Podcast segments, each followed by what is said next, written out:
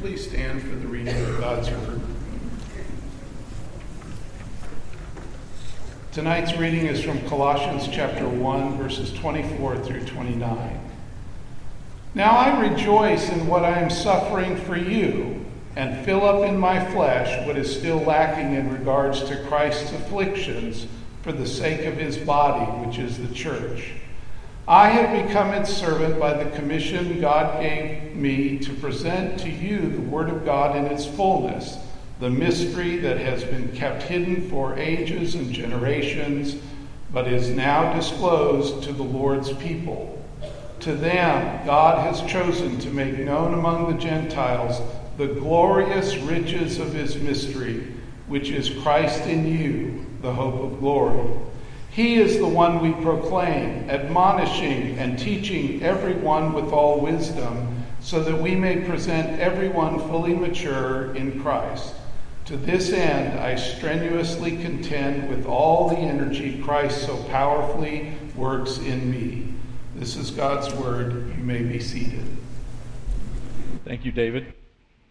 I was I was standing next to David and we were singing and I looked down and I saw John Skipworth and I thought, man, if John was up here, we'd have the beginning of a pretty good defensive line. we would play. Let's pray.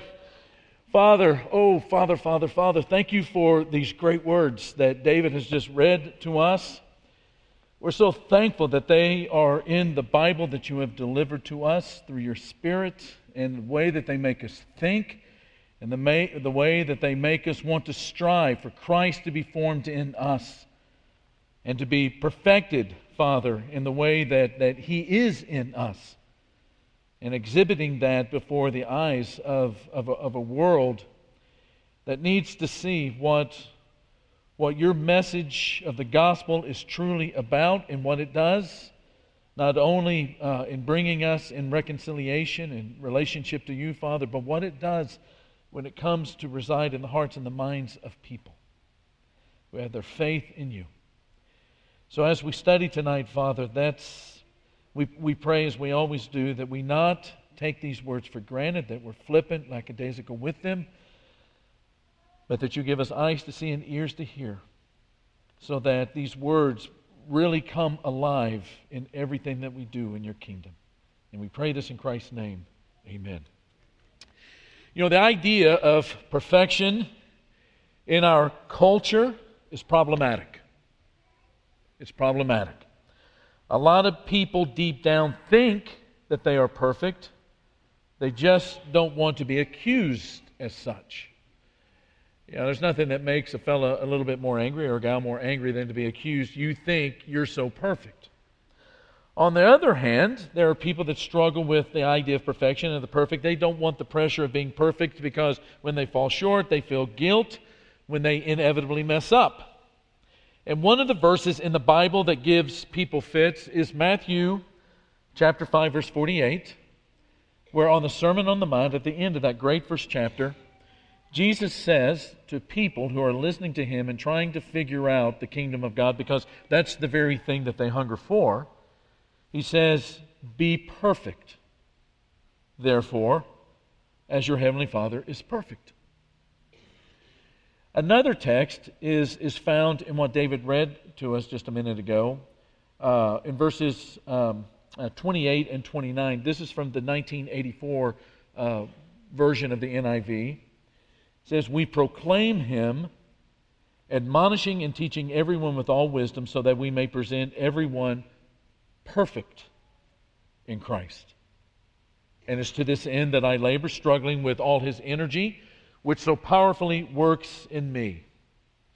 Now, that, that word perfect that Paul uses in chapter 1, verse 28, always does a number on us because we're thinking of perfection, or we think of the word perfect in the context of the way that we use it today we have advertisements all over the television, especially in the holiday season where they're trying to, to sell lots of diamonds, lots of stones, and it's the idea of the perfect diamond, meaning that there are no flaws and that it's beautiful.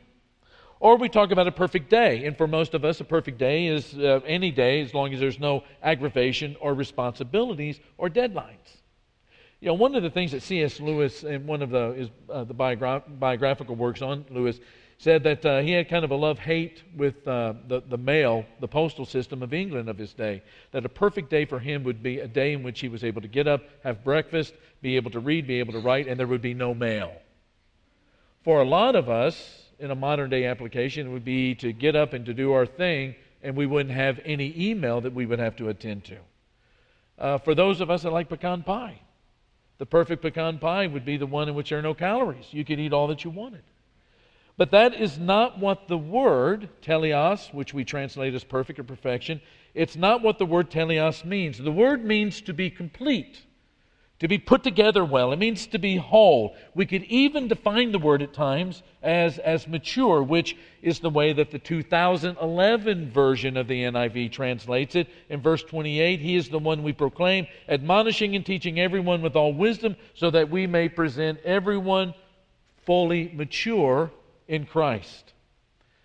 Now, one of the things you can never accuse Paul of, you could probably accuse Paul of a lot of things, but you can never accuse him of having some small goals in his life. What Paul wanted, as expressed in the text tonight, is he wanted everyone to be complete or whole or mature, perfect, teleos, in Christ. And that's also God's goal for us.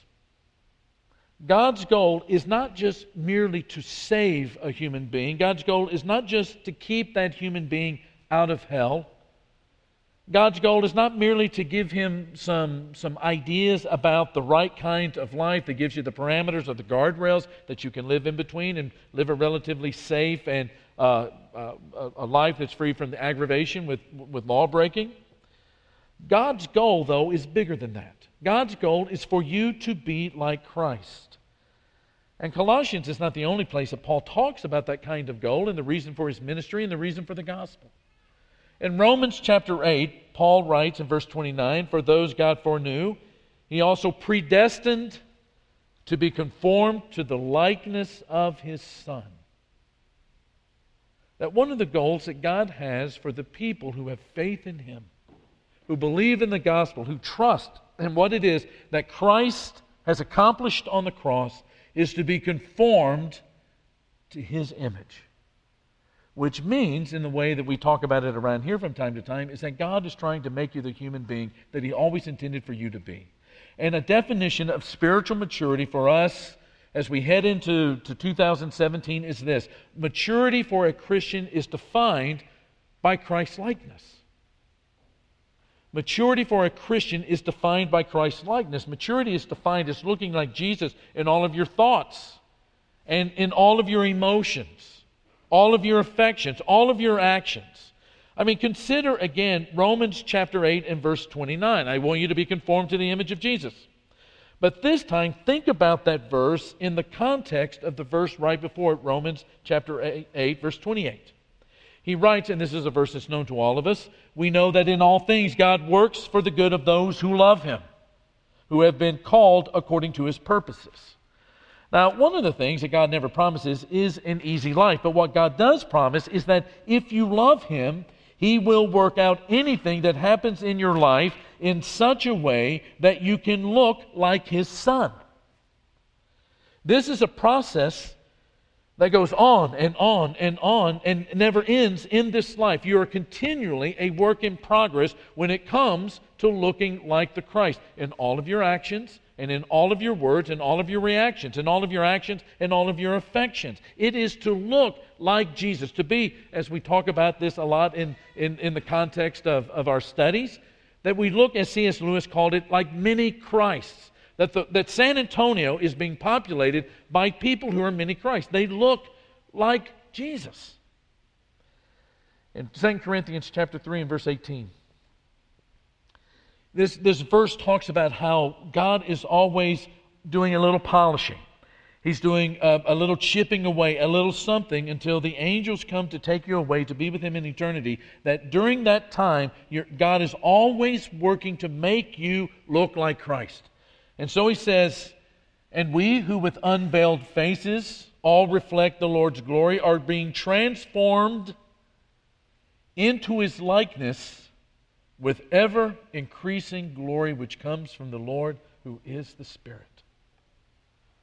Paul's goal was to help everyone into the process of being transformed into the likeness of Jesus. Now, so far, what we've been able to see in our study of the first chapter of Colossians is, is that Paul has addressed three significant themes about the greatness of the Messiah. The first is Jesus is the only thing you need for salvation. It's never going to be a Jesus plus something else formula. Jesus is the only thing you need. Jesus is all that you need to find yourself being reconciled to God. Number two, Jesus alone is powerful to defeat evil in the world. And then number three, Jesus and Jesus alone will bring you to Jesus' likeness.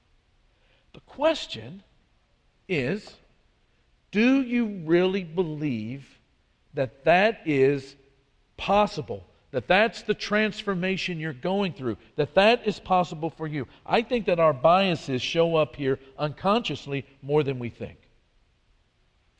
So, some years ago, I, w- I was ministering in, um, in another church in another state, and that particular church had split three times in 15 years.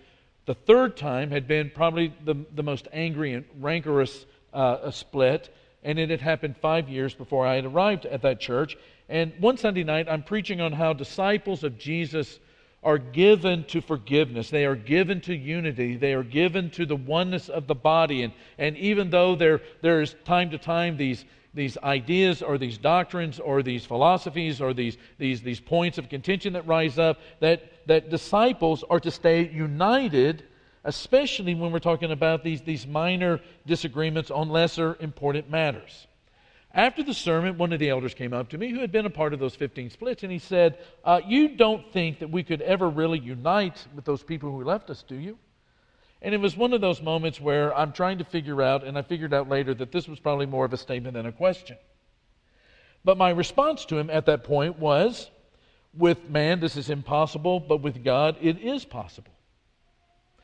A couple of years later, now this is the beginning of my ministry there, a couple of years later, an opportunity presented itself for there to be some mending of the fences between the church I was preaching for and the one that had been formed from that split.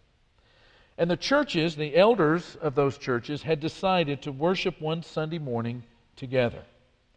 My respect for that elder that had asked me that question or made that statement to me that night about three years prior just skyrocketed.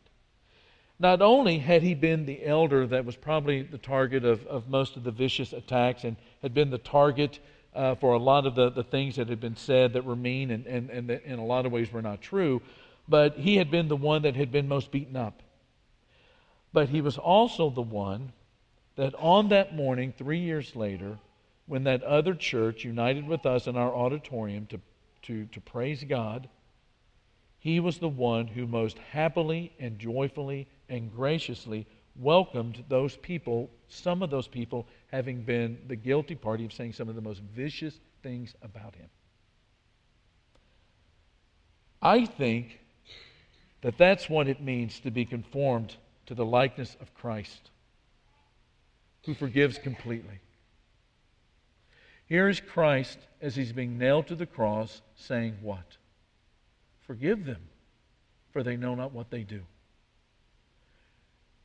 What he was demonstrating in that moment and in that morning was his understanding of how much he had been forgiven and how much he, as a disciple of Jesus, was being called on in, very difficult situ- in a very difficult situation and circumstance to forgive those who had beaten him up so badly verbally during that split eight years prior. The question is how did that happen to him, and how does that happen to us? How is it that you know, this Christ, you know, this Christ likeness thing really just makes a lot of sense when we're living life on a day to day basis and there's not much challenge. It's just basically going through our days and not trying to mess up, right? But then, at some point, and it happens to each of us, there comes a moment where we are called to put to test just how much Christ is in us and how much Christ likeness we have developed in ourselves in order for Christ to be seen even in sometimes some ridiculously difficult situations. So, how does that happen? The answer is in verse 27, the verse right before it. Paul says, To them God has chosen to make known among the Gentiles the glorious riches of his mystery, which is Christ in you. Now, a lot of times the verse doesn't really grab us until we think back on some of the ground that we've already covered. You know, we see that, that, that phrase, Christ in us, all the time. It's us in Christ, Christ in us. We see it all the time.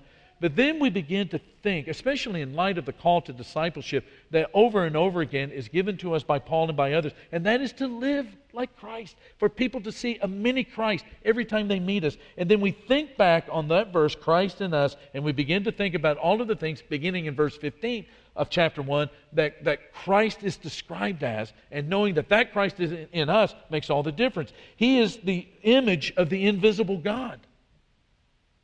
When you look at Jesus, you see that invisible nature of God being made visible.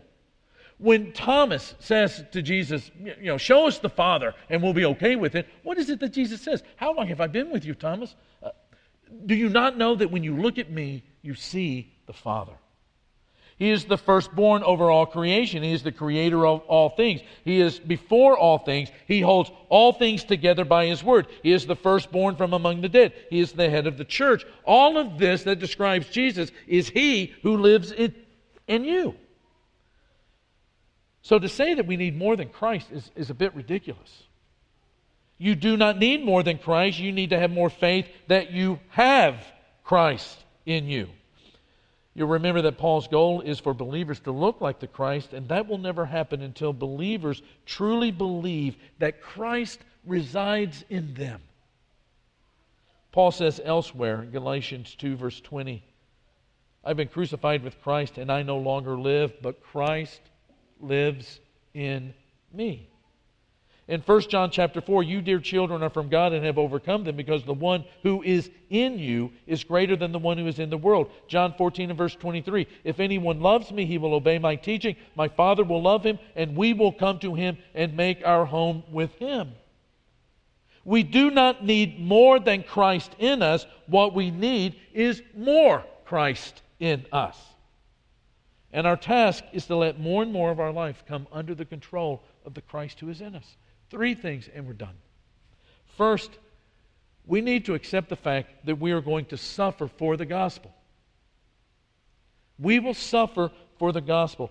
Colossians 1, verse 24, he says, I rejoice in what was suffered for you and I fill up in my flesh what is still lacking in regard to Christ's afflictions for the sake of his body, which is the church. That word afflictions does not mean that there is a gap in the work of Jesus on the cross that needs to be filled in somehow by Paul. No, in chapter 2, verse 15, he says what happened on the cross was that he triumphed over all the powers of darkness. The word afflictions is referencing the unfinished work of preaching the cross to people. No one one of the more difficult facts of being a disciple of Jesus is to understand that no one hears the gospel without it costing someone something. It's the same with forgiveness. When you forgive somebody, when you, when you don't forgive somebody, what you have done is decide that you're not going to pay, you're going to make the other person pay. And when you don't forgive somebody, that debt that they owe you, that debt that you're not willing to give up for the sake of reconciliation, that debt that they owe you because they have wronged you, you're going to take it out in a pound of flesh. But when you decide that you're going to forgive somebody, you are deciding not just to remove an obstacle to reconciliation, but it's also a decision to let them off the hook and that you are going to suffer. Forgiveness is a process in which you are processing through all of the ways that God teaches us in His Word to process. What we are processing is the removal at our own expense the obstacles that stand in the way to reconciliation. I mean, think about what it took for God to forgive us. Christ lived the life that we should have lived, but didn't. And it cost God for us to be reconciled to Him, His Son. He died the death that we should have died, but won't because He did. It's the same with sharing the gospel with someone. When you share the gospel with someone, it always costs something to preach it. Paul is, saying that, that he was willing to pay that price because of the greatness of the gospel and how it transformed him and radically made him a different person and gave him a peace and a joy and all of these other things that he reveled in each day, but mainly the, the reconciliation to God and the relationship with Christ and knowing that the Spirit was making him more like that Christ every day. And all of that went back to him and his conversion. In Acts chapter 9, the Lord says to Ananias there in Damascus, after Paul, Saul at that time, has, has, has been knocked off of his horse and has been made blind, and he's making his way to Damascus, it's Ananias that's supposed to go and to talk to Saul, later to become Paul, about the rest of his life and the direction he's to go on from Damascus on. And in verse 16, the Lord says to Ananias, I want you to go. This man is my chosen instrument to carry my name before the Gentiles and their kings and before the people of Israel, and I will show him how much he must suffer for my name. Paul understood that.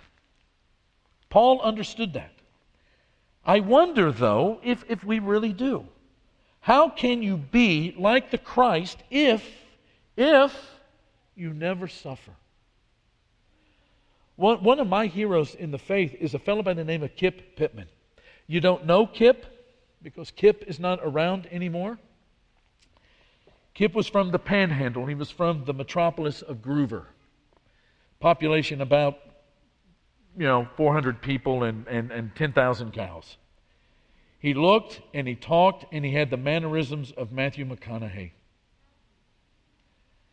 And then one day, Kip was told that the sore in his mouth was cancer. And that cancer spread like wildfire, and the medical doctors uh, worked with him and worked with him and worked with him, and the procedures got more and more radical. And they ended up cutting away a good portion of his face to try to save him. And for the last year of his life, Kip could not stop drooling because they had basically cut away most of his face on the right side. And everywhere he went, he had to carry a towel. And then, as he was nearing the end, the cancer that had started in his mouth had worked its way down into his neck and his throat area, and the cancer ate through his jugular, and he bled out, and he died. Kip and I were close, working together with that church up in Kansas. And not long before he died, he went back to, to, uh, to spend his last days in the farmhouse in that panhandle town of Gruver where he, he had grown up. And in one of his more lucid moments, and it was something that he had said numerous times, even before he had left Kansas to come back to Texas, he said, I don't mind suffering as long as people see God and the Christ in me. Or he would say, and I don't mind suffering as long as God is glorified in this suffering. And one of the things about Kip was that he never complained. He never asked the question why. He just wanted people to see, as he suffered, that God was his great treasure. And that they could take away his looks, they could take away his ability to keep saliva in his mouth. He could be humbled by the cancer, disfigured in his face. But that was okay because the one thing that could never be taken from him was God.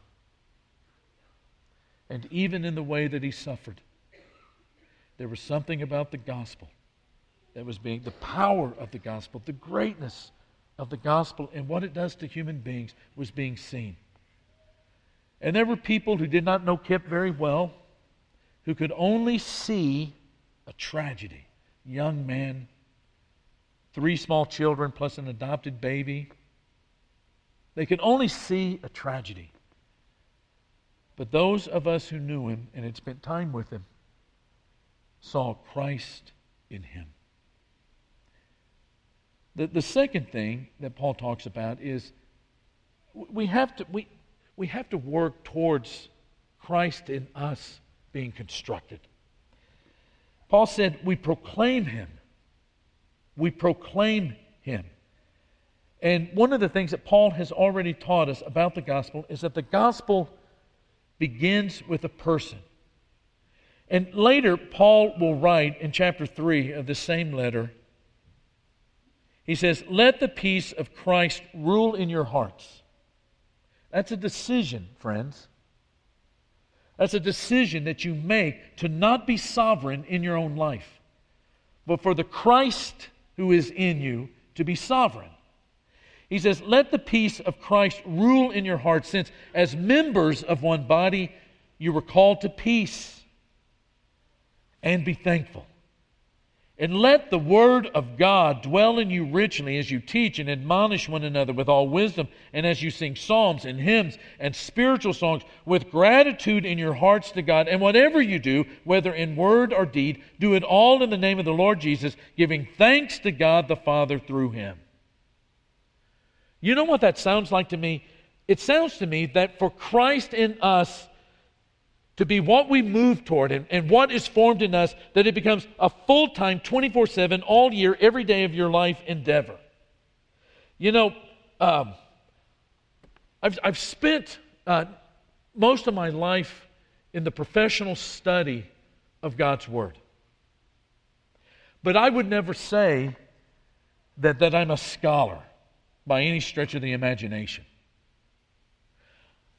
But there's one area in which I am the greatest scholar in this room. And that is what God has done in my life. And the same thing can be said of you.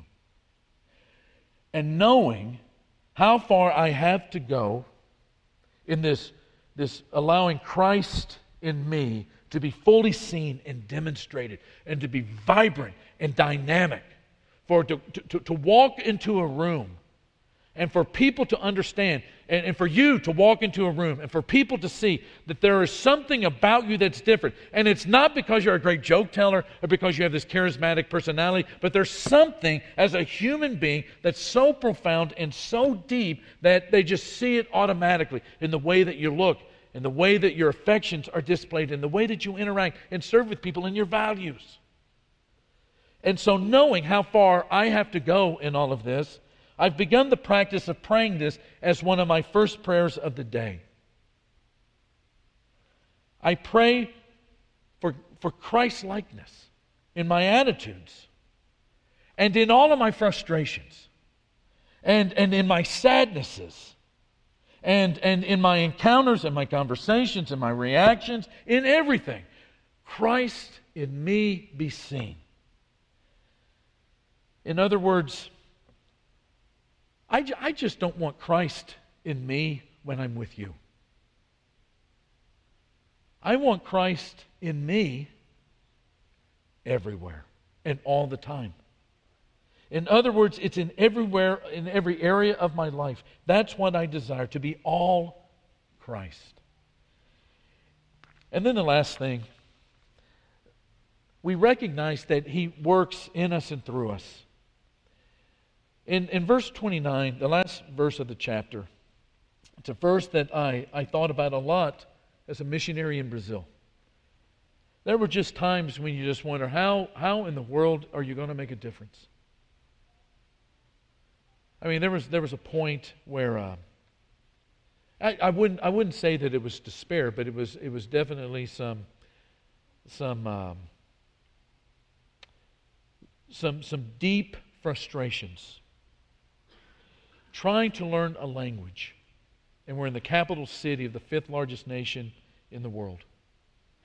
And we're running into diplomats. You go to a party, you're running into senators, you're running into congressmen, you're running into to, to, to powerful people. And uh, it dawned on me one day just how effective would, would somebody be, say, from China if they moved to Washington, D.C., having never spoken English, learning how to speak English, and being from a different country and from a different culture, and trying in broken English to preach the gospel or to teach the gospel to high, highly educated, highly powerful, highly directed, highly energetic people in the nation's capital, just how effective would you be? And then I read this verse. And I, and I realized that I wasn't in it alone. If Christ was in me, then I wasn't struggling alone. And Paul says, To this end I labor, struggling with all His energy, which so powerfully works in me.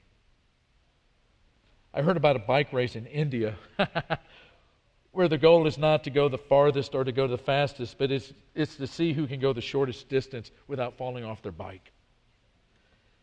I heard that and I thought, I know way too many Christians that live their life as a disciple of Jesus that way. I just want to see how slow and the shortest distance I can go without falling off. They want to go the least distance, exert the least effort. And when I think about what it is that Paul is saying about his energy, struggling with all of his energy, which powerfully works in me, I think of other passages like Philippians chapter 3, where Paul says, I, I want to know Christ and the power of his resurrection and the fellowship of sharing in his sufferings, becoming like him in his death. And so, somehow, to attain to the resurrection from the dead, not that I've already obtained all this or have already been made perfect, but I press on to take hold of that for which Christ took hold of me. Brothers, I do not consider myself yet to have taken hold of it. But one thing I do, forgetting what is behind and straining toward what is ahead, I press on toward the goal to win the prize for which God has called me heavenward in Christ Jesus. You could probably say a lot of things about Paul, but a spiritual couch potato he was not. Brad's going to lead us in a song right now, and maybe there's some ways that we can, we can encourage you in this direction that as a disciple of Jesus you are on all the time. And it is at times a, a dangerous journey, at times it is just filled with elation, but it is the most significant and profound and meaningful journey a human being can, can ever enter. And that is through belief that our God, who created everything at great expense to himself, has brought us through forgiveness to himself. And is not just trying to get our sins forgiven, but is working through his Spirit and through his Word and through fellowship and through all of these different means to make us aware that Christ is in us, which means that we are moving towards Christ likeness in all that we do to become the human being that God always wanted for us to be. And maybe you've been struggling with that a little bit. I, I don't know where you are. But the thing to do is to make that decision that Christ will be seen in me, whether it's in the suffering, whether it's in the tragedies, whether it's in the darkness, whether it's in the valleys, or whether it's up on a mountaintop, that people will see the resounding image of Christ in me, in all that I do, all that I say, in my emotional life, in the way that I react, in my behaviors, in my actions, in my words, in my wisdom, it will be Christ in me. That's what it means to be spiritually mature, the degree of Christ likeness you attain. It's not about coasting, it's not about being flippant or lackadaisical or lazy minded or lazy physically when it comes to living out the, the implications and the ramifications of the gospel when we embrace it. And if you're struggling with that, you're struggling with that, I want you to know first, you're not alone. But number two, there are ways to help and there are ways to encourage. And one of those ways tonight is while one of our shepherds leads us in a song where we praise God for the greatness of his work in us, is to come and to say to your brothers and sisters, pray for me. Or to say to your shepherds, I, I need you to pray for me but to make those needs known so that we can enter into this task together because we are one body. Let's stand and sing.